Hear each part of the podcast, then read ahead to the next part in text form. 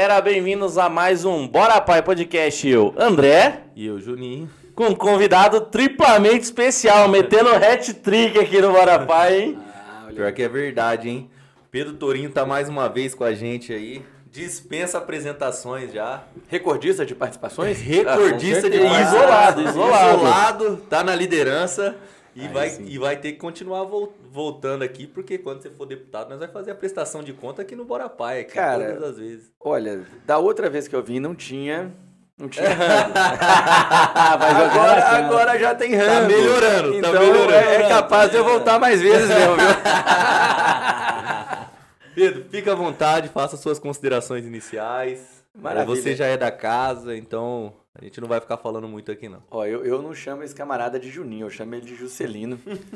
Que, aliás, eu acho um, um belo nome, André Juscelino, o pessoal que acompanha aí o, né, o, o Bora Pai aí, Bora Pai, né? Bora Pai. Pai. É, que- quero dar uma boa tarde pra todo mundo. Falar que é um prazerão estar aqui de novo. Né? Gosto muito de vir aqui. Então, quantas vezes vocês chamarem, estaremos aqui. Ainda mais agora que tem o rango. É, e, a- e tem também aquele líquido, a água que o passarinho não bebe aqui. Hum. Você foi no outro programa aí, né, Danilo? Você foi no outro programa aí e falou que ah, lá tava melhor, tal. Então, rapaz. Vamos, vamos começar. Vamos, rivalidade, Vamos rachando as começar as categorias aí. competições aqui. Achando as categorias aí. Vamos começar as Petroleiros e competições. construção civil aqui. Tava melhor lá no petroleiro ou aqui tá um pouco Então, melhor? rapaz, Vamos a- fazer essa avaliação inicial. Não, não, a a cerveja tava boa lá e cá, velho. Ah. Ai, cara, tava boa nos dois. Da hora. Pedro, vamos lá. Vamos Bom, começar. peraí, peraí, vamos começar com antes um negócio aqui. Falar aqui com o nosso público. Não esqueçam do triplo C. Curta, compartilhe e comente. Compartilha aí com a galera, vai lá, se inscreve no nosso canal, se inscreve no nosso Facebook, no Instagram, segue a gente. Faz isso- esse trabalho aqui dar certo, porque é pra vocês e vocês conseguem fazer esse trabalho dar certo.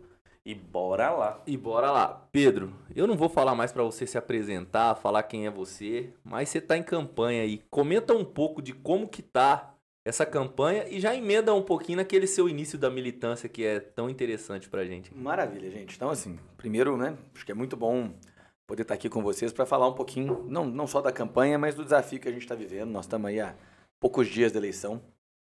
E, nós estamos há poucos dias, talvez, de ganhar no primeiro turno nessa eleição. E hoje, não sugestivamente, hoje é dia 13, né? A gente Hoje é- quis trazer você no dia 13. verdade. cara, É, verdade, necessariamente. É, verdade, é uma honra, né? Bom, e esse talvez seja o último dia 13, 13. que nós estamos ainda sob o governo do, do Bolsonaro antes da gente eleger o Lula, né? Então, um dia 13 importante aí, talvez, da nossa história. E, e acho que essa está sendo a campanha, por um lado, mais importante que eu já fiz na vida, Sim. e ao mesmo tempo a campanha mais gostosa de fazer, no sentido de que é, eu estava agora em Santa Bárbara do Oeste, antes de vir para cá. Santa Bárbara do Oeste é uma cidade que teve 80% de voto para o Bolsonaro no segundo turno. Caramba. É, pariu. muitas cidades aqui da nossa região, viu? É, a nossa Muitas região é bem reacionária, né? A gente tem essa Aqui, ó, aqui foi 68 a, a 32. Aqui em Campinas? Meu Aqui em Campinas. Vamos virar, né? né? Não, já viramos. E o que eu ia falar é exatamente Sangue isso. de cara. Jesus tem poder. Cara, você acha que uma cidade que era 80 a 20 há quatro anos atrás, você acha que ia ser árduo pra fazer campanha lá, né? Cara, eu juro pra vocês, 80% das pessoas com as quais eu conversei, na rua, comércio, aleatório, era, era, era Lula, cara. Era Lula. Que legal, cara. Entendeu? Assim, a virada é indiscutível, entendeu? É indiscutível. Então, é, é, eu falo que tem sido um, um- um instrumento para abrir portas para conversar com as pessoas. Eu chego e falo, ó, time do Lula aqui. Imediatamente abre um sorriso no rosto das pessoas. As pessoas falam, ah, se é do Lula, eu vou querer. Aí, aqui em Campinas, naturalmente, muitas pessoas me conhecem e tal. Falam, ah, é o Torinho, né? Lembro de você e tal. É, ao passo que em outras cidades, o, o Lula é a, a- a chave que, que abre as portas para o diálogo, porque ele de fato é o, o porta-voz da esperança, né? Da, do- da, da perspectiva da, da derrota do Bolsonaro, que é o, que é o horror, né? E, e eu estou muito convencido de que se a gente fizer, nesses próximos 20 dias, né, um trabalho organizado de virar voto, de discutir com os camaradas que estão desanimados para votar, turma do Ciro, que é raro achar algum, mas existe, Aham. a turma da, da, da Tebet, É uma espécie em extinção, mas ainda tem, é, né? Inclusive autoextinção, né? Porque ali é, ele ali tá é se o, autodestruindo é o Araquiri, o sepulcro japonês. Ciro Gomes decidiu, ao invés de, de ir para a história como um cara da centro-esquerda que se colocou como uma alternativa e compôs, decidiu para a história como um oportunista, sem vergonha, né, absolutamente desqualificado do ponto de vista da intervenção dele. E, e um pouco delirante também, né? Autoritário, delirante, violento. É. Mas então, assim, Você acha Decidiu que o- vestir a carapuça de Bolsonaro pra tentar ganhar os votos dos bolsonaristas, né? isso. Hum? Você acha que ele se perdeu assim no, no gênio dele mesmo ou, ou na fantasia que ele vestiu assim? Eu acho que ele tem uma questão de personalidade, de gênio violento, truculento, autoritário desde sempre. Uhum. Acho que tem isso desde sempre. Acho que isso foi agora tornado mais público, foi revelado de forma mais clara, na medida em que ele, que ele, que ele construiu esse, esse personagem, que é esse cara que se coloca acima do bem e do mal, que é melhor que todo mundo, para qual todo mundo é bandido. Né? Então, assim, mas o que, eu, o que eu acho é isso, cara. Eu acho que a gente tem um cenário singular. E aí, a conversa que eu fiz, inclusive, com as pessoas que estavam lá comigo e tudo mais, fala, gente, nós temos que ir pra rua, de verdade, assim. Todo mundo, todo mundo. Entendeu? Todo mundo tem que ir pra rua full time, assim. O tempo que puder, vai pra rua abordar as pessoas. Por dois motivos. Primeiro, porque ainda tem voto para virar pro Lula. Sim. E segundo, se, se por um lado o voto pro Lula tá muito consolidado, para deputado, deputada, até para senador e mesmo para governador, ainda tem muito terreno para ser conquistado. Mas muito. Muito, muito. Provavelmente não tem 10% da população até o momento que escolheu seu deputado. Ah, É sério? muito, muito baixo, muito baixo. Todo mundo que eu converso, a resposta é idêntica. Pô, é assim, não aqui em Campinas, que já tem gente que tá com a gente, é lógico, né? Mas na medida que a gente vai afastando um pouco da cidade, ah, ainda não tenho, ainda não tenho, ninguém me, ninguém me procurou. Ah, não sabia que você era candidato. Então a gente tem dito assim, tem pedido às pessoas que assuma mesmo agora, nesses próximos 20 dias, uma postura muito militante de abordar as pessoas no convívio, na rua, em casa, no prédio. Fala, ó, já escolheu o candidato aí? Essa é a pergunta. Aham. Acabou, entendeu? Se a pessoa falar já, beleza. Fala não, pum, apresenta e, cara, em dois segundos ganha-se o voto e ganha-se o, o- É, porque eu vi apoio. mesmo, porque eu tô há 20 dias tentando ganhar o voto do Pablão lá e você Ah. ganhou em dois minutos. Mas ali, é, Puta que pariu, eu tô tentando, ó, plantando a sementinha, cara, então tem seu- um seu trabalho tava aqui, bem feito, viu? Seu tem um tava camarada aqui que ajuda, que tá com a gente e tal. Ele, não, tô pensando ainda, não sei o que. Encontrou o Torinho na rua, em dois minutos já me mandou aqui. Meu voto é dele, 13 e 19. aí, aí fica aí, difícil, é. né? Aí. Mas, Mas, ó, o, mas o homem, modéstia à parte também, é meu candidato aí, com certeza. Mas o homem é fera na hora de conversar, né, mano? Porra. ganhar o voto a gente... Tem, uns, cara- tem uns, uns poucos caras na política ali que você troca uma ideia com ele, que você sacou vencido ali. Lula é um deles. É, é. É, o Lula é um, Se é um ele perigo, conversar cara. 10 minutos com O cara é você, sensacional. ele é capaz de fazer se virar homo e dar em cima dele ainda. Cara, ele, ele tem uma lábia e um charme que eu diria que é... É, é- é É muito, muito impressionante, cara. É muito Quem, quem impressionante. frequenta os comícios que ele participa se emociona verdadeiramente. O cara não precisa ser um militante de primeira, se emociona, sabe que o que ele tá falando é verdade, né? Se identifica com aquilo ali.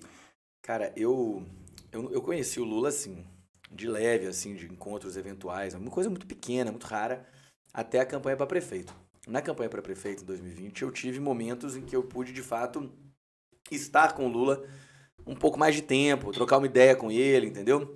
Cara, eu saí, assim, absolutamente encantado, cara. Convencido mesmo da, da, da força que esse cara tem e da clareza que ele tem de qual que é o papel histórico que ele tem a cumprir, sabe? Que é essa coisa de ser, enquanto ele tiver vida, enquanto ele tiver saúde, ser porta-voz desse outro Brasil, cara. Desse outro Brasil possível, desse Brasil mais justo. Ele é isso de verdade, cara. Ele é um cara que pensa isso o tempo inteiro, respira isso, ele existe pra isso, né? Porque as pessoas às vezes têm várias camadas na vida, né? O cara tá lá numa função, mas ele tem a família, que ele tem outra, que é uma outra esfera de, de, de, de caminho dele, ou tem o trabalho, ou tem uma outra esfera, sei lá, um lazer. O Lula é tudo uma coisa só, cara. O Lula é um cara numa missão, entendeu? Assim, que tá integralmente dedicado a ser um agente pro Brasil ser, Ele ser tem melhor. consciência de que ele é a nossa, talvez, assim, a nossa Salvação? salvação pra expulsar o bolsonarismo do, do país e do poder. Olha, eu acho que ele sabe disso tanto que ele topou sair de novo, entendeu? Porque é um peso, né, cara? É um fardo do caramba. Ele é um cara de 77 anos.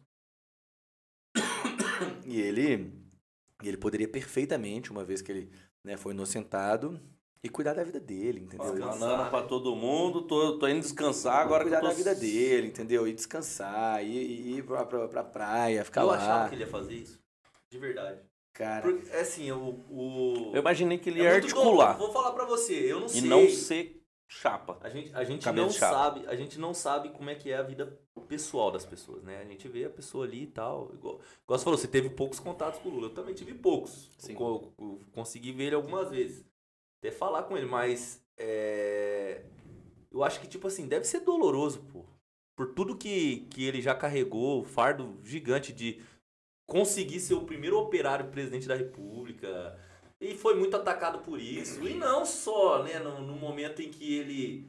é, no no, no pós-mandato. Antes do mandato dele, a- os ataques. Os ataques já Sempre. eram muito fortes, cara, ele né, foi cara? preso em 1980, cara. É, então, ele foi era- preso em 1980, ele já, já teve... Ele teve toda uma história de guerra, né? O, o- o- os bolsominions acham que a gente debate esse recorte que ele tem aqui de, de 2018, de 2015 pra, sei lá, talvez pra frente. Não!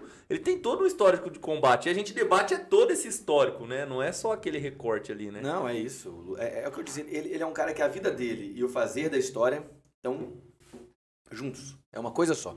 É um negócio impressionante. Eu acho que a gente é muito sortudo de, de ter oportunidade de conviver com uma figura política com essa envergadura, porque não é um, um político tradicional. Não é um cara que construiu uma trajetória, que foi. Ele é o Mandela brasileiro, Eu Torinho? acho que, dadas as, as, as características brasileiras, não tem análogo melhor, cara. Porque é um cara que vem do povo, ele é o representante da maioria do povo, ele é representante do enfrentamento aos problemas que afligem o povo, igualzinho o Mandela. Né? O Mandela era isso, era o, era o, era o líder anti-apartheid, né? o homem negro que, que foi preso, que lutou e era representante daquela maioria. O Lula é a mesma coisa, é o cara que veio né, de, de origem simples, pobre, passou fome, viveu na periferia, morou na favela. E a- aqui no Brasil, né, nós temos é, a característica da desigualdade com uma forma tão violenta e profunda, e ele é o cara, o, o- o porta-voz do combate à desigualdade nesse país. Então, cara, eu acho que ele é a melhor, a melhor analogia que nós temos é a do Mandela mesmo, Ah, é? cara. Eu acho. Eu acho também. As pessoas criticam, ah, mas tá colocando como Mandela. Cara, o cara é um estadista fenomenal, aplaudido em todos os lugares do mundo. Onde o cara entra, os caras aplaudem ele. Ó, em, em 2011, eu era do Conselho Nacional de Saúde. Eu era conselheiro nacional de saúde, representando os pós-graduandos do Brasil todos. Eu era médico residente na época. E, e aí eu fui, fui enviado para o Fórum Social Mundial, lá em Dakar, para representar o Conselho Nacional de Saúde. Foi uma experiência fenomenal. Né? Fui para a África, passei 13 dias lá. E aí, nessa, nesse processo, o Lula foi fazer uma visita no Fórum Social Mundial. Cara, eu nunca vou esquecer do que foi aquilo.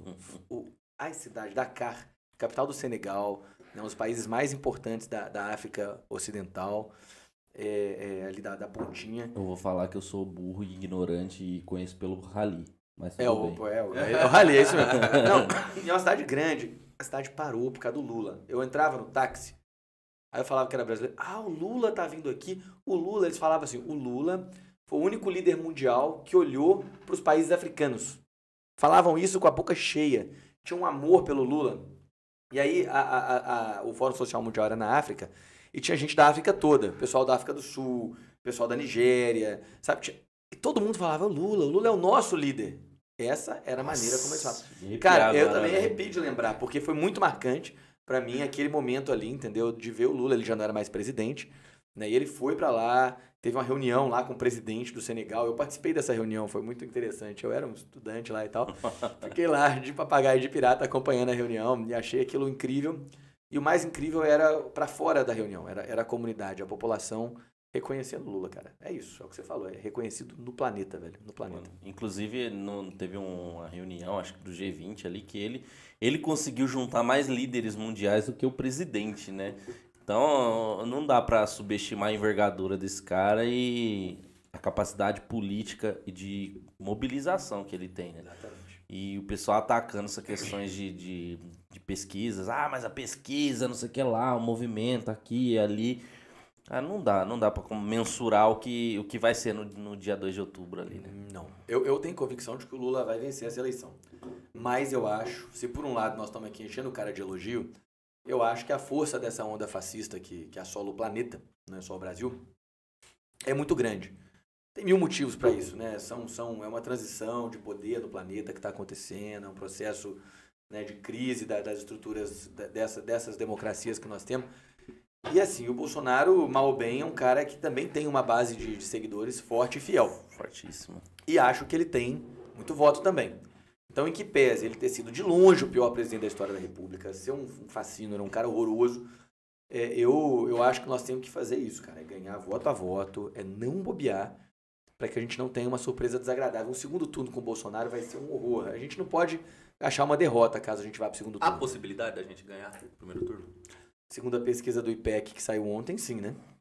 Sim. Se a Simone Tebet ou o maluco do, do Ciro Gomes retirar a candidatura em cima da hora, favoreceria ou nos prejudicaria?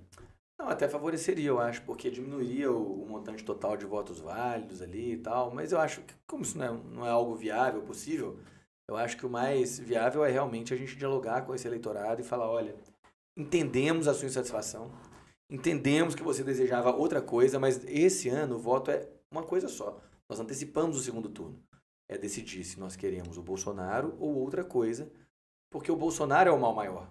E aí, se vocês vão ser oposição ao Lula no dia seguinte, se vocês acham que o Lula não é uma alternativa legal, que poderia ser melhor, vamos construir essa alternativa aí, quem quiser, ao longo desses quatro anos que virão. Mas o que nós não podemos contemplar é o horizonte do Bolsonaro no governo, novamente, porque isso implica na catástrofe social brasileira, né? na catástrofe. Ele é um cara que ele foi, é, é, ele foi eleito, já falei acho que até aqui isso, ele foi eleito sem apresentar programa. E ele governou e apresentou o programa. Então, ele ser reeleito nesse contexto, após ter apresentado o seu programa ao longo de quatro anos, legitima esse programa e, portanto, dá força para ele para rapidamente dar é, sequência aos aspectos que ele não conseguiu fazer. Indo desde a privatização da Petrobras, dos Correios, indo até um processo, porque, porque é isso, eu sempre falo isso, o Bolsonaro ele é um, um, um militar com discurso nacionalista, mas ele é antinacional, ele é entreguista de última geração. Essas coisas que eu não entendo, sabia? Como é que um cara pode ser nacionalista e, entreguista ao mesmo e, tempo? E quer vender tudo que tem dentro de casa, parece um noia. Como é que é, é isso aí? Ele não é nacionalista coisa nenhuma, cara. O Bolsonaro é um político do centrão, corrupto, asqueroso, que passou a vida inteira é, é, mamando na, na, teta do Estado e que agora caiu no colo dele porque ele foi oportunista, acertou a, a linha da, da campanha, teve apoio de estrutura internacional, de Bannons da vida, né, do Trump, e aí ele ganhou a eleição.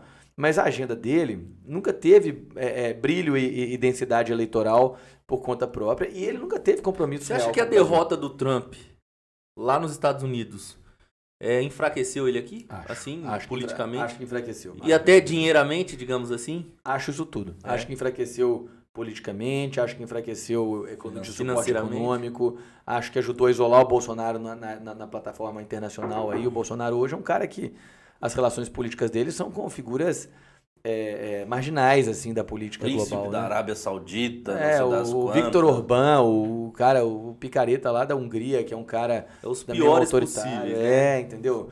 Era o Boris Johnson, né, que fez até um gestozinho de encontrar o Bolsonaro, mas ficou um negócio constrangido quando ele era primeiro-ministro da, do Reino Unido, agora já até caiu, por tão incompetente que era. Então, o Bolsonaro, é, na minha opinião, ele, ele nunca teve nenhum compromisso nacionalista real, era só um discurso autoritário, ele é, ele é a representação de uma vocação violenta que também existe na nossa sociedade, intolerante, autoritária, machista. O que, que ele foi racista. fazer lá no, no, enterro da Rainha Elizabeth lá? Que, que... Eu acho que ele foi tentar ganhar umas fotos bonitas, tentar, tentar sinalizar que ele não tá tão isolado, que ele é, é um cara que tem. Ele foi? Eu nem sabia que ele foi. tinha ido. Foi, foi lá. Foi, ele, foi, ele foi tentar. Gastar dinheiro público mais um pouco, né? Fingir que ele é um chefe de Estado brasileiro. Gasta logo também, né? Porque ele não vai. No ano que vem não tem mais, não. Né? Ele que faça o que ele achar que tem que fazer. Vai acabar a mamata. Porque o ano que vem a mamata já era, filho. Acabou, acabou. Cara, é, assim, essas coisas estão sendo reveladas, né? Essa coisa dos 51 imóveis adquiridos com dinheiro vivo. Eu fico. Ele virou o homem do saco, Não, né? a Eu tinha tem- medo do homem do saco. Que, a era gente tem que colocar dois números, né? São 107 imóveis. Isso. 51 foi adquirido com dinheiro vivo, mas o total são 107 imóveis. Quem tem sete- 107 imóveis? Quem tem um imóvel? Eu tô hoje fazendo esse é- exercício, eu tô fazendo esse exercício com os bolsonaristas que eu conheço. Eu falo, meu amigo tá morando de aluguel? Pede um pro Bolsonaro porque ele tem 107 pra emprestar. Vê se ele te empresta lá. Então, Então, 51 foi ali, ó, no cash. No cash. limpinho. Não, no- não, limpinho não, sujinho. Mas foi num saco de dinheiro que ele chegou É, Imagina, e entregou. Quem, quem pra- compra coisa Como? com dinheiro vivo assim, gente? Pelo amor de Deus. Hoje eu encontrei um, um cara do setor imobiliário, eu até perguntei pra ele, você já teve alguém comprando uma casa em dinheiro vivo com você? Ele falou, nunca. Duas. Nunca. É, não, duas. uma talvez.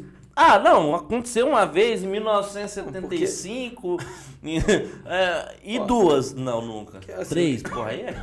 A priori não é crime você pagar nada com dinheiro vivo, mas todo mundo que trabalha com combate à corrupção, lavagem, combate à lavagem de dinheiro, né, combate a esses mecanismos de evasão fiscal, etc., sabem que quantias amplas de, de dinheiro, se pagas com, com o dinheiro vivo, com quantias amplas de valores altos, são quase sempre indicadores de sonegação e crimes de diversas Não, naturezas. mas um cara que não É tem isso. renda nenhuma além da política. Isso, isso. Não tem renda, ele não tem uma empresa pra. Ele não tem nenhuma forma de fábrica lavar de esse dinheiro, lá, né? pai. Os caras É. têm uma fábrica de chocolate Uma lá. filial da Copenhagen, que- velho. que- Que foi um negócio de louco. Fizeram um cálculozinho bem, bem básico ali, colocando o salário do, do Flávio, o tempo se ele de fosse dono o da tempo de mandato e o salário. E chegou à conclusão que se ele não gastasse nem um centavo com nada, ele conseguiria pagar a mansão. Conseguia? Com nada. Só aquela mansão. Não, mas ele não, não, ele só ia pagar aquilo. Ele não ia É. comprar nem uma pasta de dente pra ele.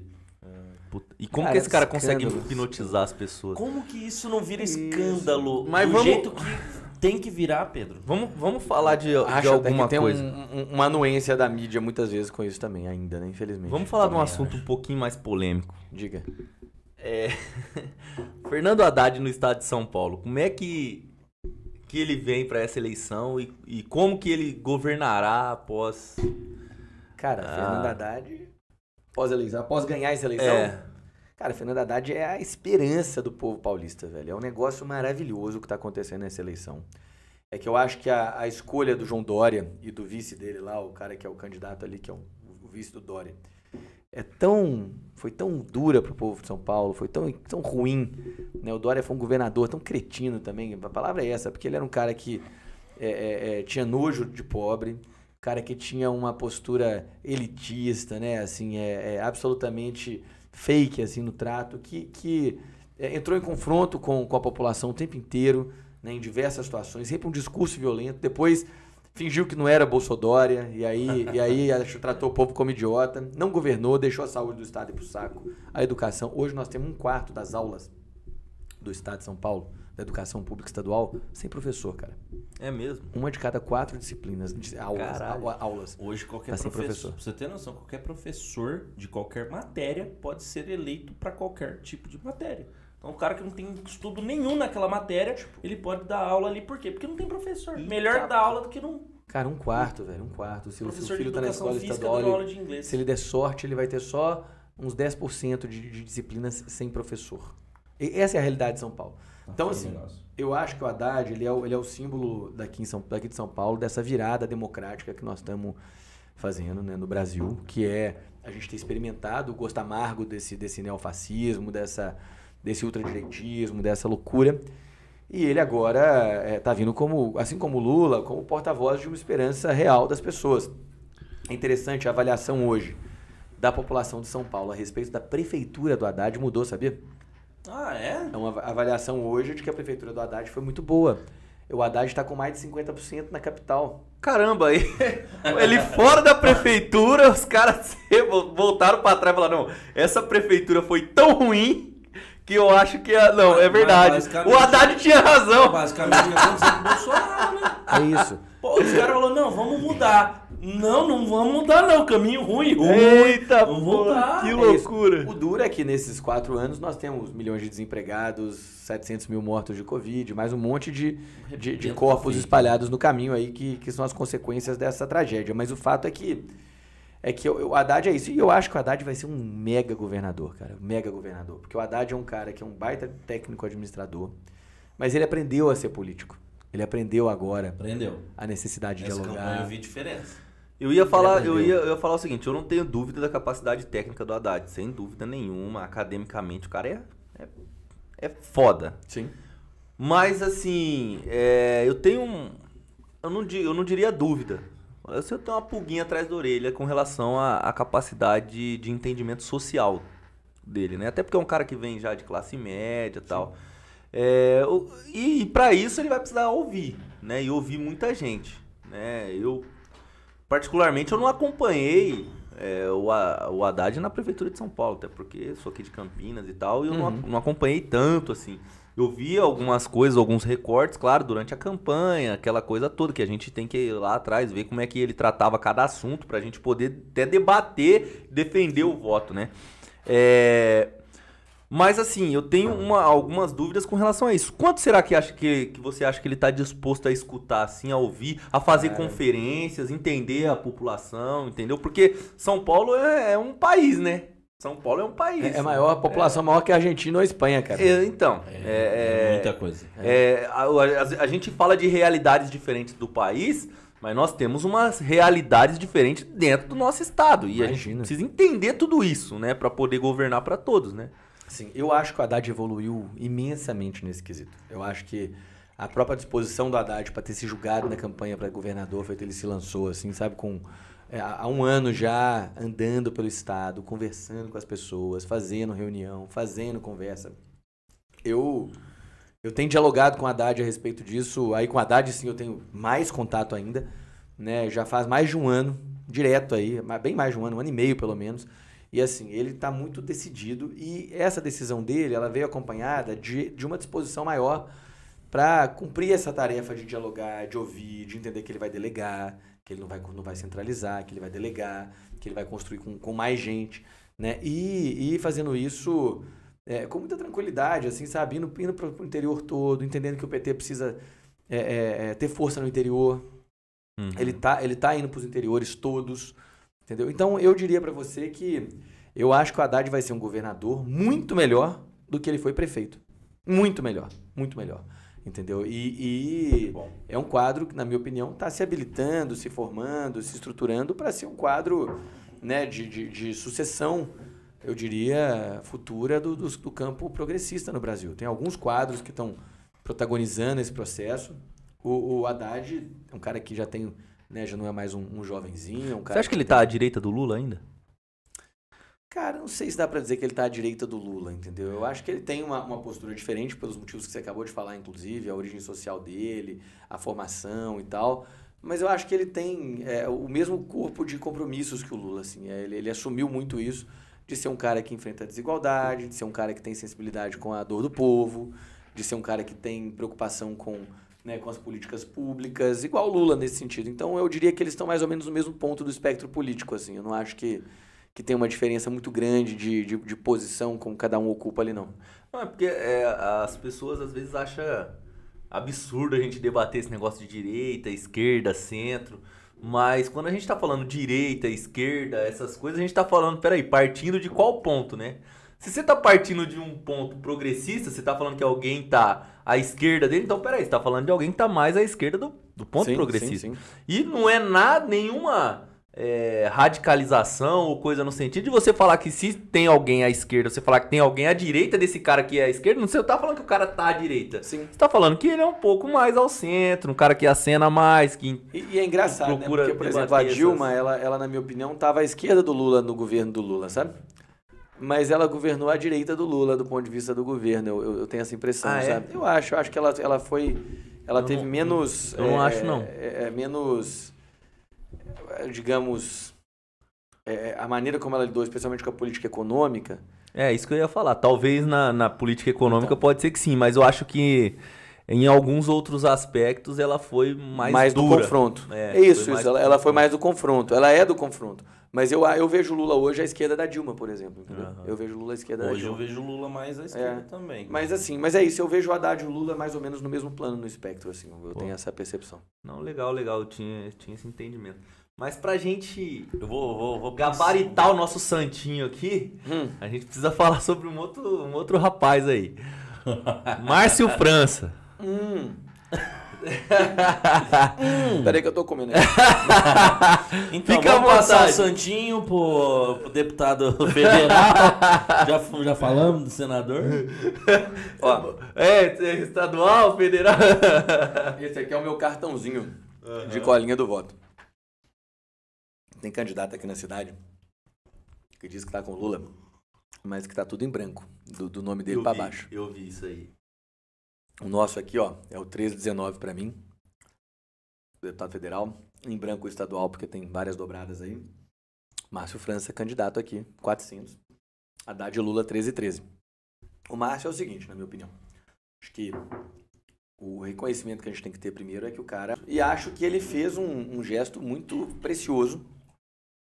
E acho que ele fez um, um gesto muito precioso. Que foi esse, cara, de se retirar, de fazer um bom acordo com o PT, um acordo sério, e de correr com a gente. E ele tá correndo, não tem dúvida, entendeu? Aí pega o vídeo lá do Caio França, o filho dele, Playboy e tal, que é, não tava no, no, no, comitê, não tem, o, não tem a, o banner do Lula e tal. Não interessa isso, cara. O cara fez o gesto maior. Sim. O gesto que nos deu tempo de TV, que nos deu espaço eleitoral para crescer, entendeu? Que tá, agora nós estamos fazendo o trabalho. É, é, é, o que eu sempre falava, quando me perguntavam, ah, e o vice do, do, do Haddad, quem vai ser, quem vai ser? Eu falava, olha, não me preocupa. Porque quem está na direção do processo é o Haddad. A cabeça do processo é o Haddad. Entendeu? E não que o vice não tenha importância. Não te preocupava mesmo? Nem um pouquinho? Não. Eu tava eu... muito preocupado. Eu tava, eu também. tava, eu falo a verdade. Mas veja, dos males o menor, né? Diante, diante, diante do risco iminente que estava ali. Entendeu? Essa foi a maneira como eu consegui lidar com essa possibilidade, digamos assim. Pra quem depois. Foi quem, sucesso. Quem não entendeu, quem não entendeu, escreve no. no comenta no podcast, fala, boiei nessa. que aí, aí alguns dos meninos te mandam no inbox pra explicar qual era a nossa preocupação. né? Mas eu tava preocupado, falar a verdade, tava em muito. Mas. Então, mas é isso, a cabeça de, de, da chapa, de fato, é o Haddad, entendeu? Uhum. Então, é, nesse sentido, eu, eu diria que o gesto do Márcio França ele é um gesto que não tem preço, assim, tem um valor muito alto, muito alto, foi muito importante.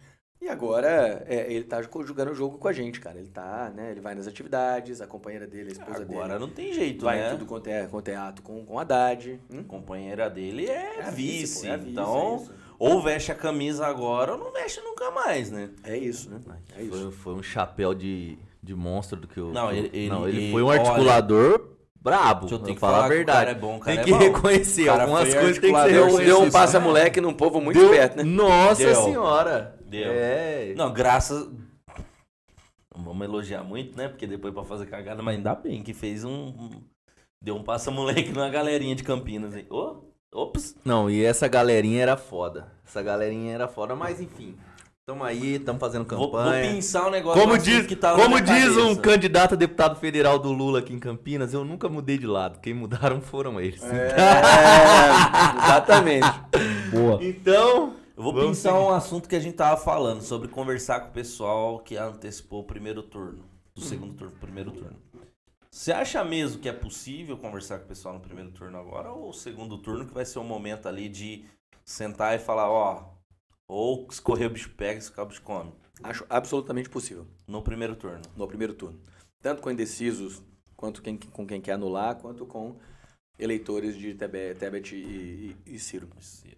Impossível é a gente é, virar o voto de alguém que se apresenta como um bolsonarista fiel, apaixonado. O cara que vai no ato do Bolsonaro. que vai no ato. Esse cara não tem jeito. Agora, até das pessoas que falam, olha, eu não quero o Bolsonaro, mas eu detesto mais o PT, até essas eu acho que dá para conversar e, e, virar, entendeu? Porque a, a, verdade é que é isso, o Bolsonaro é, tá muito mal. Então, dá para conversar com todo mundo desse campo. Eu acho que vale a pena a conversa com todos, esse, todo, todos esses setores. Eu, numa plenária no, no Sindicato dos Metalúrgicos, esse, esse fim de semana, eu falei isso, falei, ó quem é dirigente sindical, quem é liderança política, quem está participando ativamente do processo político, tem uma responsabilidade muito grande nesse processo. Eu falo isso para todo Mas é muito grande, cara, porque são setores de uma vanguarda do mundo do trabalho.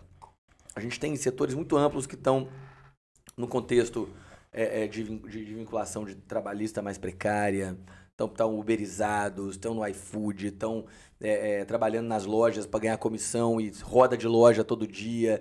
Né? Um, um gente que está num espaço, que conseguiu encontrar um espaço em que se permite tempo para fazer a reflexão política, para fazer a discussão política, para fazer a formação política. Eu acho que essa, essa é uma, um momento que a gente tem que assumir mesmo, matar no peito e falar, chegou a nossa vez. Uhum. Porque a vida é assim, né? É a, gente hora vai de virar o jogo, né? É, e a gente vai, a gente vai, né? Aqui só falando com gente muito jovem, assim, a gente não percebe a hora que isso acontece, mas ela acontece a, a, o tempo vai passando, as lideranças vão cumprindo seus papéis históricos e tal, e de repente, cara, cai a ficha. Que é você. De que é a gente. entendeu? Agora eu acho assim, o Lula, ele tá fazendo, jogando na prorrogação. Acho que ele tá jogando na prorrogação depois dos pênaltis. E, e parece aquele jogo do Galo com o Flamengo que o, o Galo ganhou, que foram quantos pênaltis batidos? Ah, Foi, foi muito pênalti. acho que uns 12 pênaltis, É, né? o Galo Eu- não, Flamengo. ele- os caras diziam, é. ó, os caras montaram, Farpas ó, ao vivo, farpas ao vivo. montaram um grupo no WhatsApp, colocaram eu e o Torinho e falaram assim, agora é vocês que vão bater. Aí a gente falou, não dá, tá muito longe, vocês estão em Brasília, senão a gente tinha ido Cara, a bater. gente ia bater. Mas eu falei, pare- é é uma prorrogação longa e o Lula tá jogando a prorrogação pra poder, pra poder ah, depois passar a tocha pra uma outra geração, cara. Eu não tenho nenhuma dúvida disso. E a nossa geração, nesse momento, tem essa tarefa. É, a gente teve um café aí que a gente conversou muito a respeito disso, né? De o quanto a gente tem que entender essa realidade agora, né? E o É, Que quanto bom também. seria que a gente tivesse 3, 4, 5 Lulas aí pra gente votar, né? Nossa, que, que conforto seria um- Conforto, uma né? nação ter três, quatro, mas cinco eu Lulas. não me identifico um pouco mais com um projeto desse, mas não, hoje a gente, é, como eu vi um discurso muito bonito, inclusive do Raí hoje, declarando voto ao, ao Lula e falando meu amigo, é hora da gente sentar junto, conversar junto, colocar as diferenças de lado e depois da eleição aparar a aresta, porque daqui a pouco não vai ter aresta pra parar. É isso, É isso mesmo. mesmo. É isso mesmo. Esse discurso do Raí, pra mim, é histórico, viu? Eu achei É. que ele, assim, quem fez aquele texto, ele falando aquilo ali, eu achei brilhante, cara. Porque Mas, cara, ali- politicamente ele sempre foi bom. Sempre foi bom. Sempre foi bom. Sempre foi bom. É irmão do Sócrates, né? É, é um cara progressista, né? É, dá pra, en- dá pra entender um pouco. Mas é, eu também não esperava que ele se- ia se expor a, a esse ponto. Mas de- chegou um momento que não é necessário. Meu, né? a Ivete Sangalo se Você viu? Nossa, aí foi foda. Ali, é tudo Ali bem que mesmo foda. quando ela desce do muro, ela mantém um pezinho É, ali no muro, mas ela. muro, mas mas ela- o, assim, três quartos do corpo da Ivete já desceram do muro e estão com a gente, cara. Porque é, assim, ó, É muito forte. Pedro, você sabe que a Ivete. Felipe ela- Neto ela- declarou definitivamente o É, voto. mas a né? Ivete, ela é deusa lá no, na Bahia, de fato. Sim, As sim. pessoas colocam ela num pedestal. Qualquer coisa que ela fale que dê a entender, por exemplo, ela falou em mudança. Meu, acabou. Vai levar uma legi- legião de votos, assim, não tenha dúvidas. Não tenha dúvidas. Então, e ela ainda falou que o dia que a gente ia mudar era 2 de outubro. Então, tipo assim, não vai ter segundo turno, né? Então ela só não acredita, só não, não entendeu ser quem não quis entender. Lógico. mesmo, Né? É. Eu falo isso porque minha família é baiana, eu tenho vários primos é, na Bahia, assim, que Qual que é a cidade da sua família? É Brumado. Brumado. Uma cidade no sul da do Bahia. lado de Caetité, É, Urandi, é, do lado, é. Guanambi. Caramba, tu conhece mesmo, hein? Conheço a terra. Eu nasci lá, só que eu É nasci. mesmo? É, eu vim Trabalhou lá, né? Mas a gente falou sobre isso Eu, na- eu vim no com um podcast ano e... do Doutor Torinho. Que é o candidato, pô. Aqui é do Tá candidato. pertinho. Eu vim com um ano e oito meses pra cá, mas eu nasci lá. E assim, eu tinha primos bolsonaristas, assim mesmo, que, tipo assim, quando a gente falava, ah, mas. É, porque assim, te- teve bandas baianas na época que declararam voto em Bolsonaro. A gente falava, não, mas não sei o que lá, mas a Ivete não fala nada. E eles falavam assim, se a Ivete falar, e tipo, ah, ela agora ela falou. Então, embora eu já tenha sido expulso do grupo da minha família já há algum tempo. Desde 2018. mas, assim, agora a Ivete falou, né? Algo Quem sabe honrável isso quando acontece. Espero que pelos motivos certos. Não, mas é, é, Eu acho que é, esses movimentos que a classe artística entendeu, porque, tipo, ele foi pra cima da Lei Rouanet como se fosse o problema maior social do país, de um jeito. E, tipo, criminalizando toda uma classe política, exceto a classe política que é financiada pelo agro. Isso. Ou pelo cla- classe política, não, a classe Artística. artística, que é financiada pelo agro. Que, tipo assim, parecia que todo mundo era bandido e só aqueles caras ali eram mocinho. Vamos lá, né? Exatamente. Agro cacete. É financiado por prefeitura de interior, porque as prefeituras que bancavam os cachês milionários É, dos cantores é, é, mas agropecuaristas, né? Se a Então, gente for falar de agro aqui, o que tá dentro O problema era a é Rouanet, muito mas grande. ninguém falava da- dos cachês de 800 mil que uma prefeitura tirava. Gustavo É, Lima, 1 delegação. milhão e 200 mil reais, um Que show. É, mas aí quem elege essa prefeitura é o agro. É, exatamente. Entendeu? O presidente, E o prefeito, aí, com certeza, Claro que é tudo, parte do mesmo, é tudo parte do mesmo projeto. É, faz tudo parte do mesmo projeto. E, tipo assim, é nada contra os artistas, pô. É, lasque pra lá. Mas o, o que eu acho é que, tipo assim, a maneira com que os caras se posicionaram também pra defender um governo nesse sentido foi muito ruim. Sim. Porque eles atacaram os colegas de profissão, cara. Sim. Né? Eles, tipo assim, do nada ali criou uma rivalidade. Ah, que o sertanejo é melhor que o funk, que, não, que é melhor que não sei o que. Meu, tipo, não. Todo Cada mundo um é que artista, quer, caralho. né? Cada um faz Todo o que mundo tem né? público, cada um vai consumir, né? Um tipo de. ah, Tem é múltiplos gostos, múltiplas É uma- né, é um bagulho O preferências. país é um país muito diverso, né? Imagina, então, se a gente cara. não aceitar a diversidade dentro de um país igual o Brasil, vai aceitar o quê? É isso, são 5 mil quilômetros de uma ponta até a outra. Negócio gigantesco, com gente espalhada, clima diferente, cara diferente, tudo diferente. Tem que ser isso. É isso mesmo. Nossa, mas. é- Olha, uma coisa. Eu tava falando com o Juscelino hoje.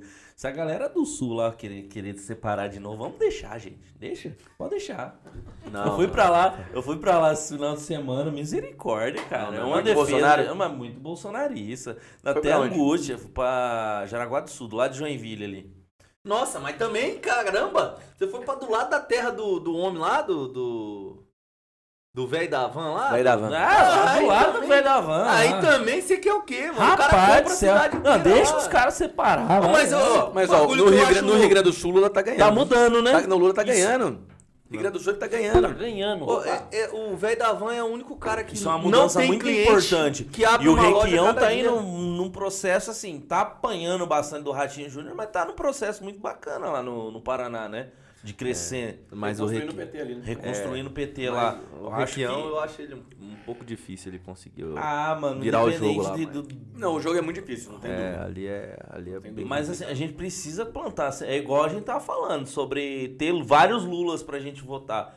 Se a gente não construir um partido no Paraná, em Santa Catarina, no Rio Paulo Grande do Paim, Sul, nós vai ficar entregando lá ele, direto. ele, ele é candidato a. Reeleição? Senador? Eu não tenho a menor ideia, cara. Eu não Eu vi como é que tá a eleição vi. do Senado lá no Não Rio Grande do Sul. Porque ele. Ele era um- uma Não. representatividade importante. ele tá há vários né? anos lá no Senado, É. é muito popular. Eu não sei se ele é candidato esse ano, Ou talvez o mandato dele também é, é estendido, né? Esse ano, talvez. Não, É, porque é, a tem cada quatro anos, né? Tem aquelas eleições que elege é. dois e a eleição que elege um. Esse ano elege um só, né? Aham. Então, eu não sei como é que, como é que o Paulo tá, como é que tá a eleição do Senado do Rio Grande do Sul, eu não lembro. Mas de um jeito ou de outro é isso. O Rio Grande do Sul tá sendo muito interessante porque ele tá. O estado ali tá virando o jogo, Tá voltando. né? Um estado que ficou muito bolsonarista, mas aí tá ali Paraná e Santa Catarina ainda bem desafiadores. É. Desafiador. Mas Pedro, o que, que você vai fazer lá dentro do, de Brasília quando você ganhar? Quando você ganhar, não é se não, é quando. Não. Quando for pra lá, o que, que você vai apro- aprontar lá? O que, que você vai trazer de novo aí na política nossa? Cara, a primeira coisa que a gente quer fazer é. Não, não tem uma primeira coisa, tem várias primeiras coisas. Algumas das coisas que a gente quer fazer. É, é, é, primeiro é a gente estar aqui, né? É a gente pegar, ganhou o mandato, a gente vai fazer umas plenárias amplas aqui na cidade, na região, construir a plataforma de ação parlamentar, inclusive a assessoria, né? É, é, montada numa perspectiva de atender a uma, a, uma, a uma expectativa de uma ação regional consistente, uma ação regional da cidade, que nos permita é, estarmos de fato é, presentes em todos os, locais da região e ao mesmo tempo dialogando com é, a contribuição que essa região tem para oferecer do ponto de vista de parlamento, né? É, é, tanto com academia quanto com movimentos sociais, movimentos populares. né? Então, é, en- entendo essa, essa vitória em outubro né, do Lula, do Haddad, da gente aqui. A ideia é a gente lançar uma ampla jornada de participação e de construção democrática de um mandato parlamentar. Essa é a primeira coisa, né? Então, nem, nem vou ter chegado lá ainda e, já, e vou fazer isso. E aí tem elementos de ação parlamentar que a gente quer fazer rápido também, né? Então, fazer uma, uma contribuir para a realização da reforma sindical muito rapidamente. A gente revogar a emenda constitucional número 95 e abrir uma nova discussão sobre os mecanismos de financiamento do Sistema Único de Saúde e da educação pública brasileira. Porque o SUS, ele, a, a discussão sobre o financiamento da saúde no Brasil é uma discussão da saúde pública, é uma discussão que tem exatamente 32 anos de discussão, cara, de, de andamento. Te- na- quando o SUS foi aprovado, tinha os atos e dispositivos constitucionais transitórios, a DCT, que estabeleciam como é que ia ser o financiamento do SUS. No primeiro ano foi cumprido. No segundo ano o Collor já descumpriu. No segundo ano. Então, desde ali, a, a saúde brasileira já está sendo, o SUS já está sendo é, é, é, Sucateado. furtado, sucateado. Depois teve a, a- Como é que chamava? CPMF. Né? Era o Adib Jatene, o cara que defendia a CPMF, o Jamil Murad, o Murad, o, como é que chama, o ministro lá da, da saúde. Então, tem, tem 30 anos que a gente batalha para poder garantir um financiamento estável e consistente para o SUS.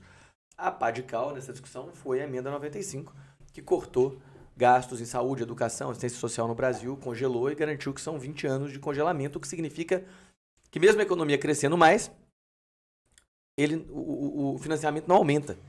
Então a saúde e a educação no Brasil, públicas, olha que loucura isso. Elas estão fadadas, se não, a gente não mudar isso, a ocupar a cada ano uma fatia menor percentualmente do orçamento federal, cara. Isso é gravíssimo, Caramba, gravíssimo. Gravíssimo, entendeu? Gravíssimo. congelamento, né? É um horror. Então, assim, a gente vai batalhar intensamente do primeiro segundo para que a gente abra a pauta para revogação disso aí. Já não tem tem, condição. Já tem meu voto. E no meio de Só com isso já 513 é- deputados, qual que é a possibilidade da gente conseguir manter isso, sabendo que tem deputados ali que vai ser eleito, inclusive, para defender o oposto, Claro, um monte. né? É, cara, para isso nós vamos contar, antes de mais nada, com uma ação de governo, né? Que Aham. vai, que vai ter que ter um compromisso público com isso. O Lula tem um compromisso público com isso. E, e contando com uma ação, portanto, de governo que articule o seu, sua força dentro do Congresso Nacional para garantir que isso não aconteça. Tá? E Pedro, o que, que você pensa sobre a reforma sindical, cara? O que, que você tem estudado do assunto aí, que você tem acompanhado? Porque é um assunto também muito complexo. né?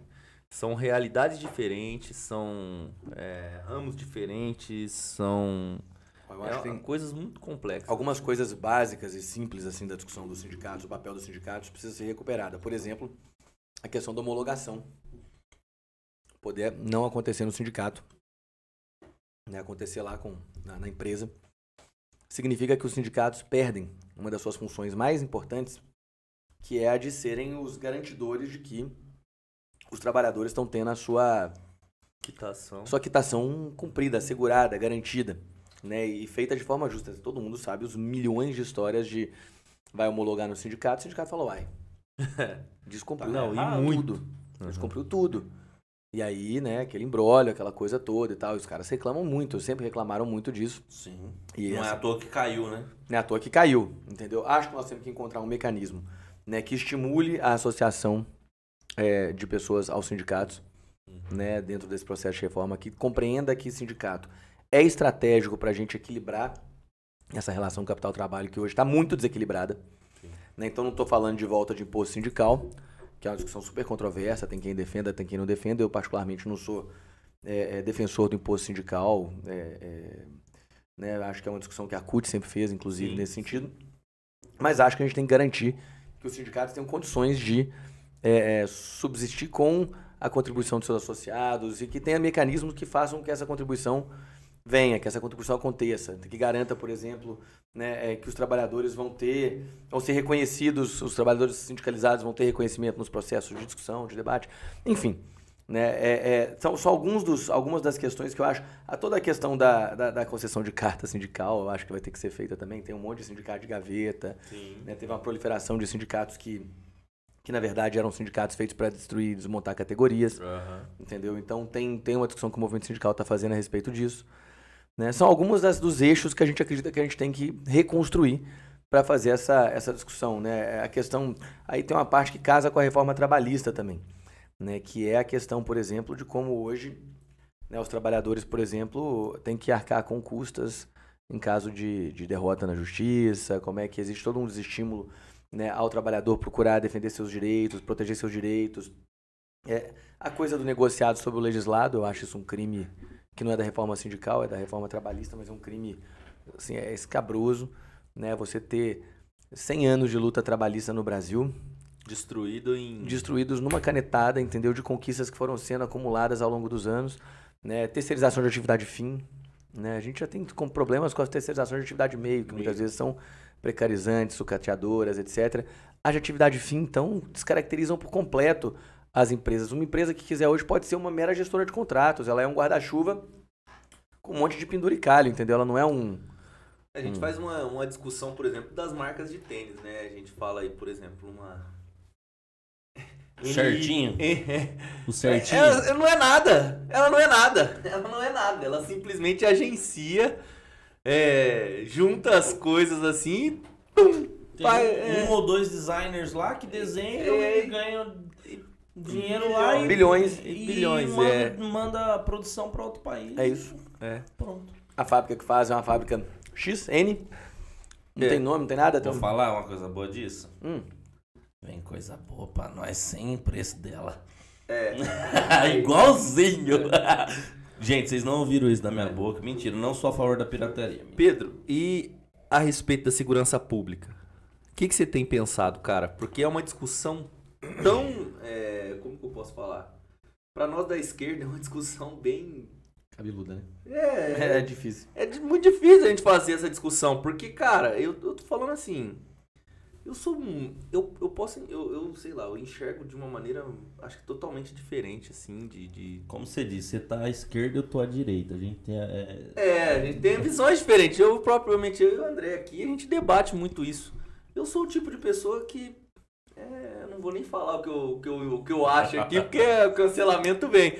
Mas, cara, polícia militar. Ela parece que foi fabricada é, exclusivamente para manter o povo né, da, da periferia da cidade na periferia e não deixar aproximar da elite. Isso. O que, que, eu, que, que eu acho dessa história? Na, na campanha para prefeito a gente discutia isso, né?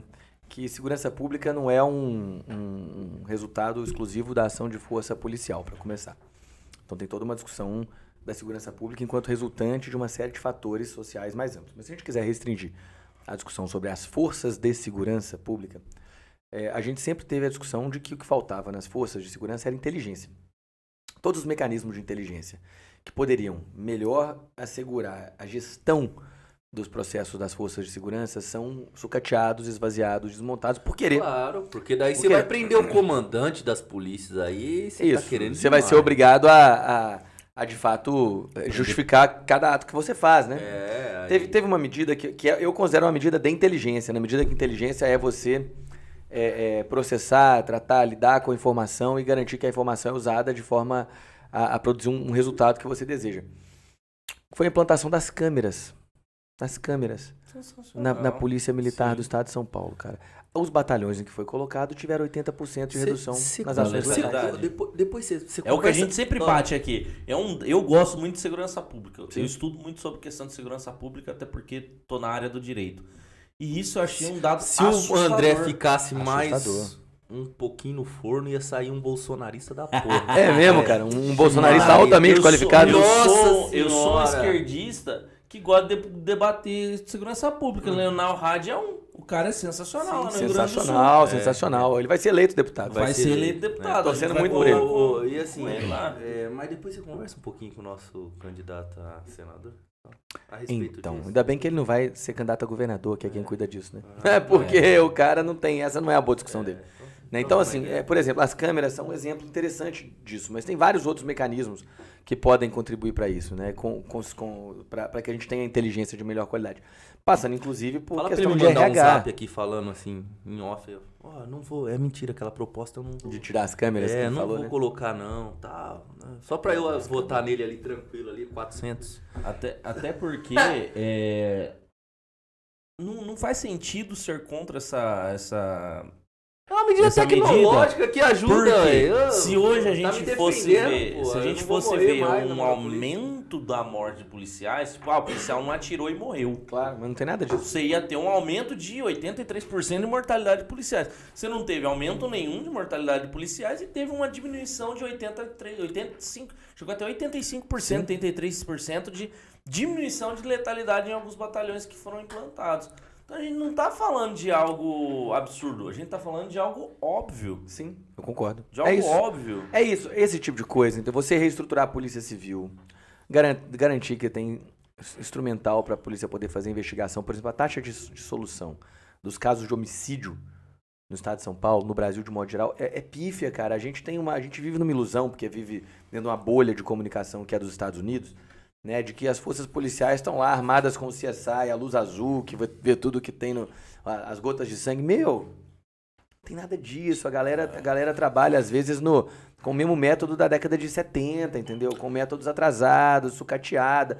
Da mesma forma como a saúde pública é sucateada, como a estrutura do, do poder judiciário é sucateada, a defensoria pública é sucateada, é esvaziada, também o setor de inteligência das polícias é sucateado e mesmo a polícia militar é sucateada. Né? Então tem, Não, tem- polícia militar não. Você não acha, não? Não. Você acha que ela é bem- Tá armada até demais, tá matando Não, demais. o problema para não é isso a arma. o sucateamento não, tá na É arma. isso, é isso que- tá exatamente. no salário. A polícia de São Paulo é, É a isso. polícia que mais ganha mal. Que, como que o cara vai ganhar dinheiro? O cara vai fazer. Não, cara, todas se o as cara, estruturas- se o cara, querem mais dinheiro pra matar mais pessoas. Se o cara é honesto, Não. ele vai fazer bico. Se o cara é safado, ele vai corromper. Entendeu? Você tá, você tá criando uma polícia ruim. Não adianta, você vai ter que ter polícia. Isso daí é uma coisa que você tem que entrar na tua cabeça.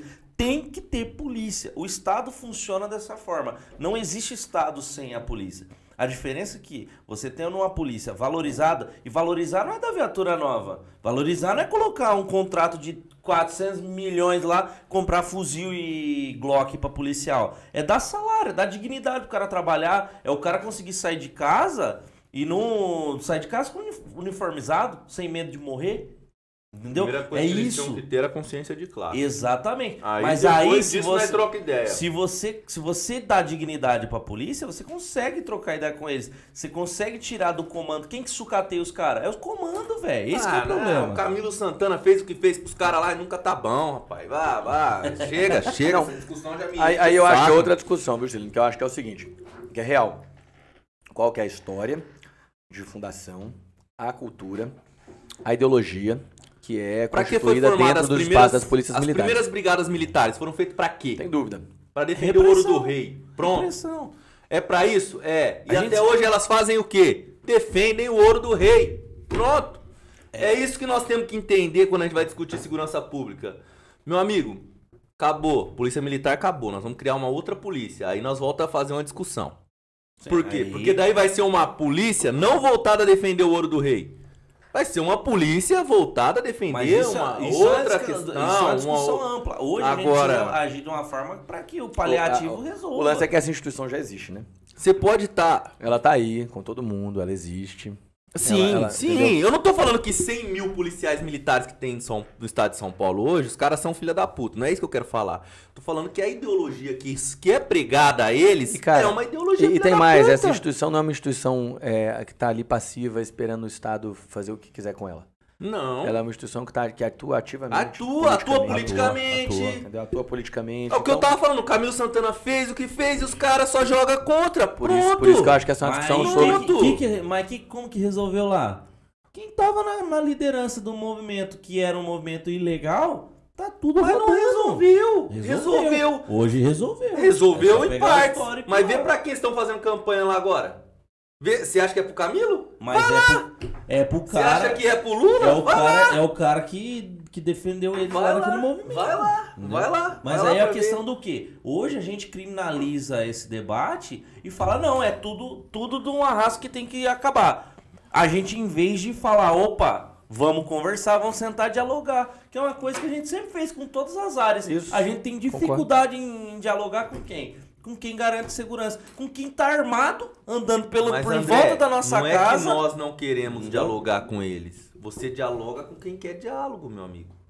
Se a mole, ideologia dos dura. caras, a maneira com que os caras dialogam. Vamos falar do convidado? É, pelo amor de Deus, nós já estamos num debate aqui faz tempo que não vai, nós não vai chegar a lugar nenhum. Você viu que a gente debate o assunto, né? Acho muito boa essa então discussão. tá. Eu tenho uma visão que o quê? Precisamos, nem, nem que seja na pancada até quebrar, até quebrar essa barreira, a gente conseguir dialogar, eu acho que é necessário. De um jeito ou de outro, eu acho- eu acho o seguinte: os governos petistas não são exemplo para como se faz a gestão de uma, de, de uma força de segurança pública no Brasil. Nós da esquerda precisamos melhorar nisso. Precisamos amadurecer Urgente. isso. Fala pro Lula me dar a Secretaria de Segurança. Fala Ah, pro Haddad me dar a Secretaria de Segurança. Entendeu? Isso eu acho que isso eu acho que tem consenso, entendeu? A gente precisa amadurecer isso melhor e a gente precisa de alguma experiência exitosa nesse sentido para que a gente possa vender essa, essa discussão concretamente em outros lugares, amadurecer isso, porque toda, toda mudança de política pública ela passa necessariamente pela realização de algum tipo de experiência exitosa de algum grupo de vanguarda que vai lá, encara e consegue fazer alguma diferença real. A partir daí, dessa experiência exitosa, a galera começa a querer aplicar, copiar, usar como, como modelo para suas realidades locais, entendeu? Então eu acho que essa é uma discussão que nós precisamos fazer desse jeito. É, é complexo. Precisa discutir. É uma discussão. Não é uma coisa que a gente precisa Eu empurrar tô pra falando um frente. monte de besteira aqui, mas não é uma discussão fácil de ser feita. Não é. Não, Não, mas é. Tanto que É uma numa mesa com três pessoas a gente não tem um consenso. Não, e não vai ter, né? pessoas. Pode ficar aqui o tempo que a gente quiser, que não vai chegar. É muito difícil. Mas, assim, é... eu acho que o Lulão é foda. o Lulão, ele vai dar um jeito de Ele vai, conversar não, isso aí ele vai dar um jeito de conversar. Ele sempre conseguiu dialogar com as Forças Armadas, né? Ele sempre teve um. Ah, não, não tem dúvida. Um bom Exército não tem dúvida. Exército a gente vai ter muito diálogo, embora tenha um monte de general golpista lá e tal, tem um monte de democrata também, e isso aí ele vai, Tem vai trabalhar. ali? Tem, tem democrata. Bota os golpistas na geladeira, deixa os caras lá É, gelando vai, a vai bunda pra lá na reserva. Quem, que pariu. quem fez besteira e se posicionou de uma forma inadequada, vai pra reserva, acabou. Ou vai pra reserva O Lula- vai cuidar lá do. O Lula fez isso, viu, inclusive, com um monte de. Mas não precisa de- mandar de pra golpista, reserva, não? viu? Não, manda lá pro Não, Acre. se o cara, se o cara infringiu, se o cara infringiu algumas premissas do que que é ser força armada no Brasil, sobre como se posicionar politicamente, como se expressar publicamente, é reserva. Exatamente. Não dá pra deixar golpista Comandando livre tropa. comandando tropa. Entendeu? Você, faz, você reserva. bota a tropa na mão do cara, o cara bota a minhoca na cabeça Vai da pro tropa. clube militar, ficar lá de pijama, reclamando da vida, falando mal do PT, mas não vai ficar no nosso governo tramando Não vai contra cuidar nós. nem de dinossauro no Acre. Entendeu? Eu acho. Reserva. Sério? Eu acho. Reserva. É. Reserva. Tá bom. Entendeu?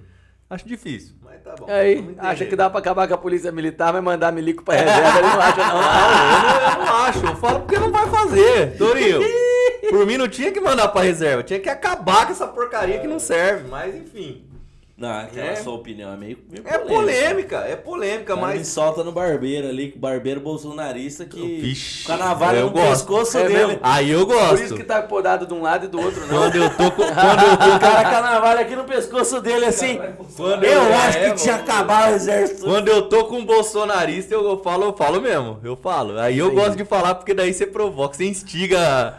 Você olha pro cara e tá vermelho, Torinho, com raiva. E aí você é o cliente ali, então ele não pode te falar uma. Aí ele tá cortando lá e eu Não, só. e você barbudo desse jeito, você deve ir toda semana no do barbeiro pra dar aquela paradinha. Não, eu não vou toda paradinha. semana nele, né? Eu vou em outro, né? Entendi. Claro, eu não sou bobo. Eu volto lá de vez em quando pra Mas dar depois uma. que ele falou isso aí do exército, nunca mais eu vi ele lá. não, eu fui lá hoje. Cara, gente boa. Apesar dos pesares, né? A gente tem que dividir o país é com coisa, diversas né? opiniões diferentes, né? Isso é outra coisa, a gente precisa buscar um consenso, uma união aí. Por quê? Tem uma galerinha que é bolsonarista que é filha da puta, preconceituosa de nascença e não tem como curar isso. Infelizmente. E a gente sabe quem é hoje. Graças ao bolsonarismo, eles saíram da toca. Saiu. Mas tem muita gente que votou no Bolsonaro, cara, que é. Não, Que é vou- do bem, mano. Que Vou é... dar um exemplo. Olha só o que é a política. Milhões de pessoas. O, o, Bolso, o, o Barbeiro é bolsonarista, mas é flamenguista. Nós temos um ponto Aí. de convergência aí. Aí a gente vai falar do quê? Futebol, é claro. Não, mas é isso, cara. A gente tem gente de todos os, os matizes da política. Isso que você falou é verdade. Não- Nem todo mundo, pelo contrário, a maioria das pessoas que votou no Bolsonaro, eu diria que votou com algum grau de esperança, cara. Tudo bem que ele alimentou ali o que as pessoas muitas vezes têm de pior, de raiva, de insatisfação, mas tem um monte de gente que votou com esperança, que achou que ele ia fazer alguma diferença e que se decepcionou, entendeu? E nós temos que ter essa sabedoria aí de acolher esses caras e de assim, ao mesmo tempo que a gente tem que ser intolerante com os intolerantes, né? Se o cara é racista, se o cara é fascista, esse- aí, aí, aí, aí é real. Racismo é crime, não é, não é, não é papo, não é opinião, né? Mas assim, se não é nesse espectro que nós estamos falando, do crime, a gente tem que insistir. Insistir pra dialogar com esses caras, insistir pra trazer esses caras. Pedro, mas como conversar com um cara que você não vê mais assim a perspectiva de mudar o voto Não, aí- dele? Apesar de ele não ser esse racista, intolerante. Não, mas quando eu tô falando não é, de- não é só pra eleição, não. Eu tô falando pro dia seguinte. Uhum. Pra quando a gente estiver governando, a gente estiver Não, mudando é, o Brasil, é. entendeu? E aí o cara ainda, ainda é um cara ressabiado, a gente vai ter que saber conversar. Agora não, cara. Agora nós temos 20 dias, o que nós temos que fazer é, falar Correr com... atrás da onde dá pra gente Isso, resolver. É o máximo de pessoas possível, no mínimo de tempo possível, até, até o dia da eleição. É isso. Agora é pragmatismo real da eleição. E, e, e você acha que a gente ainda tem muito voto ainda a colher? Muito voto pra colher. É. Muito voto pra colher. Eu acho. Pra, pra, pra executivo? É, pro executivo nós temos 20%, 20 dos votos, né? É muito. 20% Muito de trabalho. trabalho. É, a gente que é 80% já definiu o próprio voto, 20% ainda não. É. Da gente É. pra caralho. A gente pra cacete. Você acha que o Pablo lá né, consegue aquele votinho ali? Do... O Pablo vem. É. É, do Lula? É. Do Lula? Não sei. Pelo que você me falou, eu não conhecia ele. Mas se veio pra nós, se veio pra Nós nós... já conseguiu um 13, é, vamos quem tentar vem, alguns quem sabe outros vem aí. gente, entendeu? É isso. Às Não, vezes não. vem, não vem inteiro, né? Às vezes vem parcial, mas vem. Aham. Ajuda a construir o projeto. Não, mas é gente boa, gente da gente, eu acho que a gente A consegue. gente constrói o executivo em outros votos e o legislativo ali e a gente junta tudo no final e faz uma. É isso. É isso. Pedro, mas vamos falar mais um pouquinho da sua campanha. Cara, é, eu, eu particularmente eu venho acompanhando aí nas redes, né? Até fazendo algumas visitas com você, encontrando você em diversos lugares. Você tá em todo lugar, cara. Sim. Todo lugar. Se clonou umas 15 vezes, porque tem Pedro Abri é a lado. porta do banheiro da minha casa outro dia, vi o Pedro. Falei, caralho, Pedro, porra, aqui, Calma caralho, lá, hein, calma lá. Fechei a porta, falei, aqui não, pô. Não, o Pedro tá em todo lugar. Aí eu falei pra ele assim, falei, o, o- o- a pergunta que eu tenho é a seguinte. Como que você tá gerindo o seu tempo com a sua família? Como que é esse período de campanha? É uma pergunta que eu tenho assim que eu sempre quis fazer pra qualquer político. Como que você administra esse tempo do, do Que é, tempo? que, que você tem pra fazer campanha? Você tem família ao mesmo tempo? Você tem filho? Você tem esposa? Como é que você faz? Essa é a dimensão mais desafiadora da campanha. É. Disparado. Pra mim é. Porque, veja, eu tenho três filhos pequenos, né? Uhum. Cinco, três e dois anos. Que eu tenho um amor infinito por eles e eles por mim. A gente brinca muito, a gente faz tudo junto. Eu não sou um cara ausente no cotidiano. E no começo do processo, quando, a- quando começou a apertar o processo eleitoral, uns três meses atrás, eu e a Ellen, minha companheira, que é militante também, que está comigo nesse projeto, não só no amor, mas também na, na política, né? É, a gente sentou com os meninos, pequenininhos, e explicou. Falou, ó, a, a a explicação para os meninos foi assim, ó, o papai tá indo para uma corrida e ele precisa ganhar essa corrida, ele precisa chegar na frente nessa corrida, então ele vai trabalhar muito, ele vai ter que se esforçar muito para poder chegar na frente na corrida. Vocês entendem isso? Os três entenderam. Entendeu? Os três entenderam que eu ia estar nessa corrida. E, e os três é, sentem muito a minha falta e eu sinto muita falta deles. Os dias que eu, por acaso, tenho um buraco de agenda e passo em casa, às vezes eu chego em casa e o Caio mesmo, outro dia, eu cheguei em casa, era 11h40, ele estava acabando de almoçar, e eu fui levar ele na escola, que é, que é uma da tarde. Na hora que eu falei, agora vamos pra escola, ele começou a chorar, falou, pô, você chega tarde, brincou pouco comigo, e agora já tem que ir embora. Caramba. Fiquei péssimo, né? Fiquei péssimo.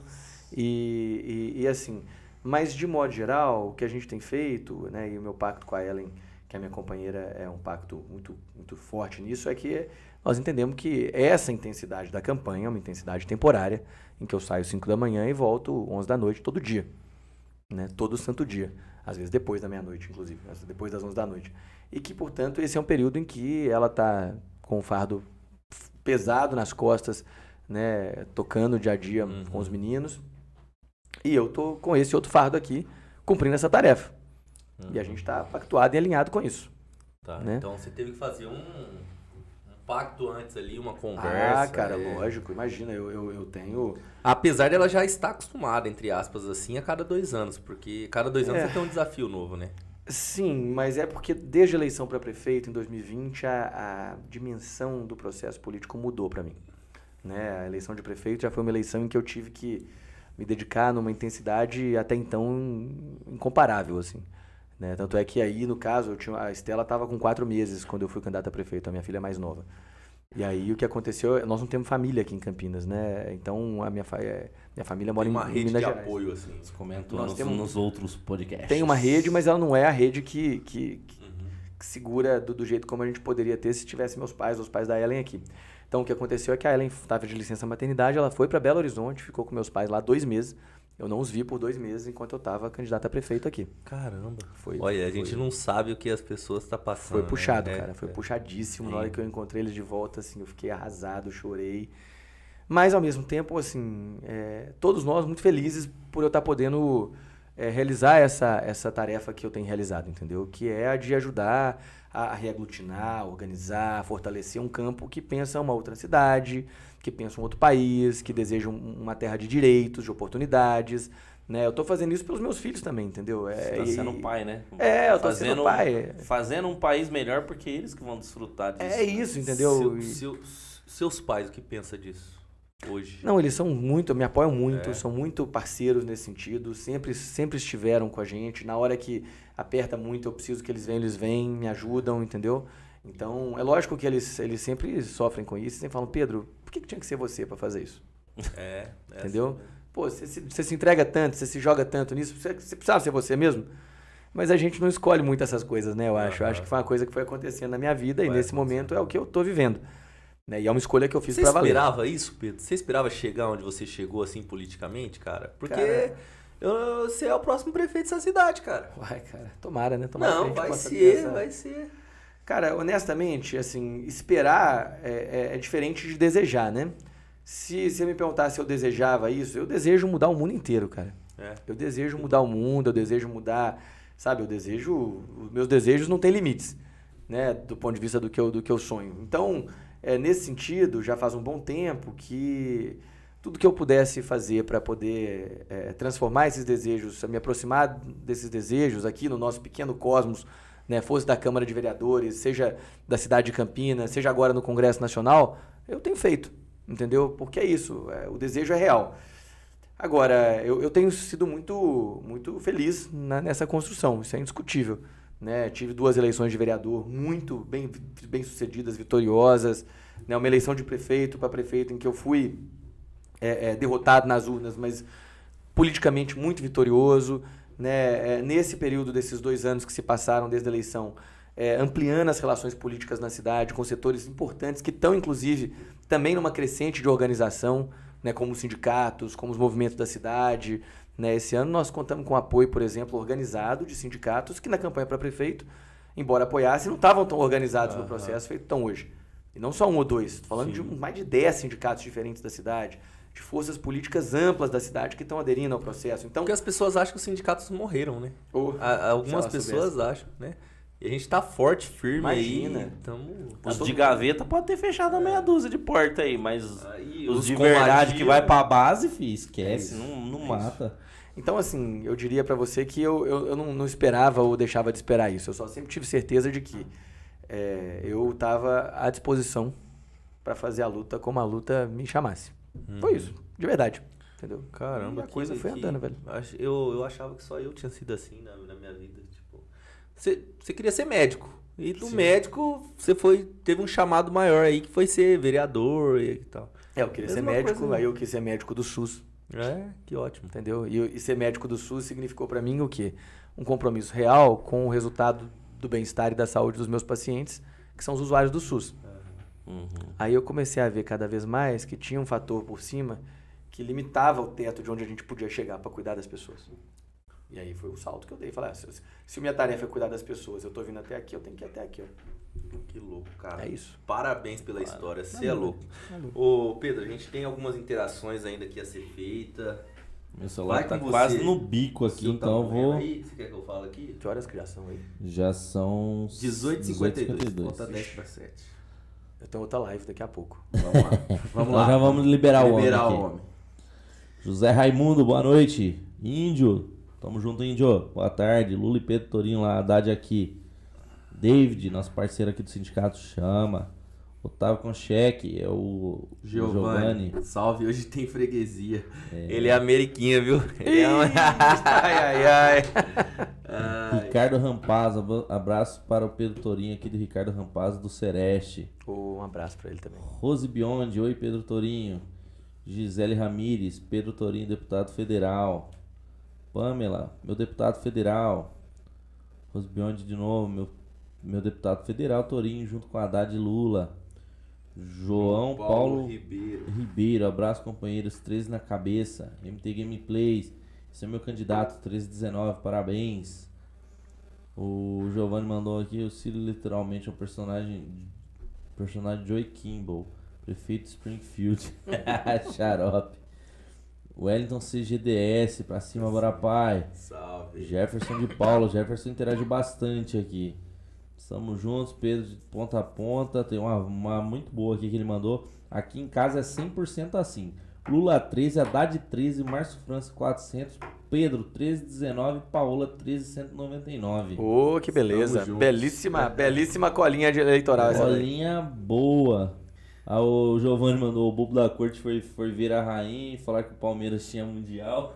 E aí? Mas ele mandou aqui, mano, fala pro deputado que aqui em Minas, se o Calil fosse presidente do Coelho, se elegeria bem mais fácil. mas a massa americana é maior e vai dar trabalho pra tirar o novo gema. Mas caliu neles. Calil neles, calil neles. Companheira aí, espécie rara, valiosa. Ai. Coelho, né? Coelho, coelho. Só o pé que serve pra alguma coisa. Aí, gente, muito boa a entrevista. Pedro Torinho na Câmara dos Deputados em Brasília. Naoco Silveira. Ah, Naoco, querida Naoco. Concordo, Jefferson. Décima sexta de PSDB. No estado mais rico é uma vergonha na educação e saúde. É, Cara, aí já. Operação Naoco, Aí já- pra ministro do esportes. Foi. Muito bom, hein? É, já dá, pra, já, já dá pra dar uma pensada, né? O- teve uma interação do Jefferson Naoco. Depois vem o Carioca Sumaré. Pedro será com certeza uma voz em prol da educação e saúde pública. Tamo junto, carioca. Kleber Silva é 1319. Segurança pública passa por educação, educação do povo, educação dos órgãos de segurança. Tamo junto. Tamo junto. Bernadette. Bora pai tá de parabéns. Pedro, tamo juntos. Tamo o junto. Agenor tá aqui com a gente. Porra, o Agenor é um cara sensacional. Agenor é um Paga companheirão. pau pro Agenor, cara. Agenor, você é fera. Não é Fera seu mesmo. saco não, porque você é coordenador da CUT, mas você é fera. Hum. Você me liga 9 da noite, 10, tem BO, mas monstro. Meu candidato, 13, PT, 19 da 019, nossa região, 1319. Ah, esse aí entendeu a, a, a dica. Ah, entendeu a dica. É o 13 e o DDD da região, é isso aí. Pedro, mais, mais uma vez Você vai assinar, você já deixou assinado o outro, nós trocou. Aí, Aí ficou você sem a sua assinatura, nós precisamos de novo, pô. Sério mesmo? É. Opa, encheu aquele, hein? Antes, de- antes não, quando nós trocar de novo, o próximo, antes de encher, nós chama de novo. outra Tem- todos, os, todos os quadros tem que ser a assinatura do Pedro. E aí a gente vai falar dos nossos patro- patrocinadores aqui um pouquinho, né, Matheus? Apoiadores. Mas o É... Matheus não muda mais, não coloca. Não, ele não põe lá, mas eu tô falando com ele que você virou pra lá, eu vou falar com ele pra não ficar de ar aqui. Se colocar, cai a live. Cai. Não, cai a live ali. Ô, é que é tão Matheus, pesado foda, que hein? cai. Pô, então vamos falar do Sindicato da Construção Civil. Quem mantém esse projeto aqui de pé e acredita nesse projeto, que é um projeto de diálogo progressista, que serve inclusive para isso que a gente está fazendo. Apresentar para vocês candidatos à altura do voto de vocês, para vocês poderem escolher da melhor forma possível. Sindicato da Construção Civil de Campinas, tamo junto! Tamo junto. E o Hotel Miramar, Pedro, quando você puder juntar sua família novamente, que acabar a campanha, você já tiver eleito, desce lá no Hotel Miramar. É o hotel dos companheiros do SINTPQ, dos Sindicatos Pesquisadores. Os companheiros que ajudam a gente aqui também. Tá sempre com a gente na batalha e disponibilizou como um benefício para nossa categoria também o hotel. Né? Então, se você falar que você viu no Bora Paz, você tem desconto. Se você for trabalhador da nossa categoria, tem mais desconto ainda. Se você for trabalhador, um pesquisador que é da categoria dos sindicatos pesquisadores, também tem desconto. Então, gente, procura os caras lá, entra no site, né? hotelmiramar.com.br, eles têm redes sociais também. É, mantém lá o, o- o nosso nível elevado lá de, de, de companheiros e companheiras que têm descido ao Hotel Miramar. Inclusive, a procura tá alta. Outro dia a Aline veio me procurar aqui se eles já tinham terminado uma reforma que eles estavam fazendo lá, então melhorou ainda mais. Pô, que legal. Então, tamo aí firme e forte. E eu já fui. O André tá louco pra descer lá, né, André? Tô doido. Vou, vou encostar lá, vou encostar Fica lá. na Praia da Enseada em Ubatuba. Em É outubro, show, Em outubro, se Deus quiser, com Lula eleito. Nós todo mundo em eleito. paz, né? Desce pra lá com né? calma, se É, Deus e quiser. Faz uns E stories se lá. não já- der pra ser em outubro, vai ser em novembro. vai sim, vai sim. Só deixar mais um recadinho aqui, pessoal. A gente teve alguns problemas nas lives anteriores, deu uma travadinha aí. A gente já upou a live da Laura, que foi a última live que a gente fez, upou um vídeo, tá lá sem travar pra vocês, tudo gravadinho, bonitinho. Resolveu o nosso problema de internet que tava dando dor de cabeça pra nós, deixando a gente sem dormir direito. Mas acredito que hoje a live foi limpinha, zeradinha e daqui para frente vai ficar gostosinha pra todos vocês. Ah, Ô, Pedro, você deu pai é sorte. bravo, hein? Bom, hein? O Pedro só traz Não, coisa boa, Pedro cara. É, é nosso Imagina- pé Ele é do Atlético, Boa. mas é nosso pé de coelho. Sempre É, traz sorte. Imagina o Pedro chegando naquele congresso, você é louco, vai acabar com tudo lá. Vai cê ser é- bom, vai cê ser é bom brabo. demais, cara. Vai ser bom Pedro, demais. Agora o espaço é seu, cara. Fica à vontade, fala com o seu eleitorado, Número, fala com. A Fica à vaquinha. vontade, vai o que você Deve ter, quiser. não é possível. O espaço é Tem, seu. tem. Não, companheiros, quero agradecer demais vocês aqui pelo convite para estar aqui pela terceira vez. Bom demais conversar com vocês, com essa galera que acompanha aí. Quero me dirigir para a turma que está acompanhando, que está assistindo aí e falar com vocês que está chegando essa eleição. É hora de todo mundo se colocar em movimento.